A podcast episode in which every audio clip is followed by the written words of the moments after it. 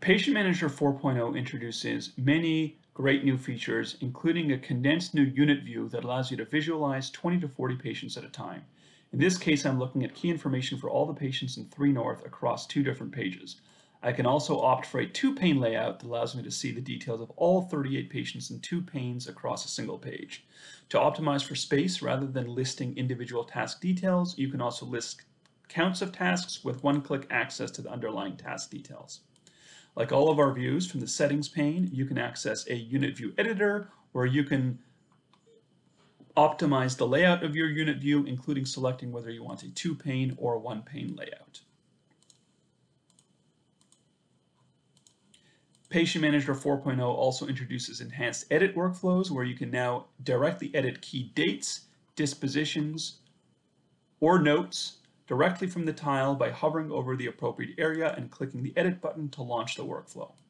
There are also several filter enhancements, including the introduction of search bars within filters where uh, the values are nested. So for example, if I want to find M R tasks to filter on, I can search M R and select the values directly from the search results. We've also enhanced the date range filter so that you can now filter on a range in hours in addition to range in days. If, for example, if you want to search for or filter for all patients who were admitted within the last twelve hours, you can now easily do that as well. And in addition, certain filters like the payer filter now allow you to choose whether you want to filter on, the, on all values, all payer values, or the primary payer value only. Perhaps the most significant new feature in Patient Manager four point oh is the summary view.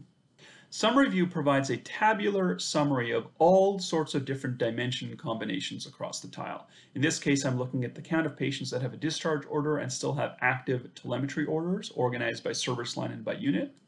In this profile, I'm looking at priority imaging counts, so the count of patients that have an E D D of today or tomorrow and have incomplete M R or C T orders organized by unit.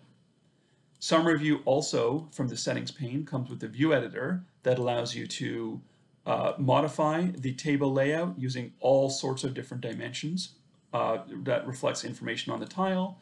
And from here, you can also modify your row layout. And finally, from summary view, you can click through each of these cells, which will launch a new view that shows you the patient list underlying that value or those numbers.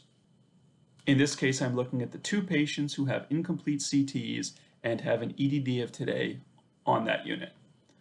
From here, I can also add this profile to my library if I so choose.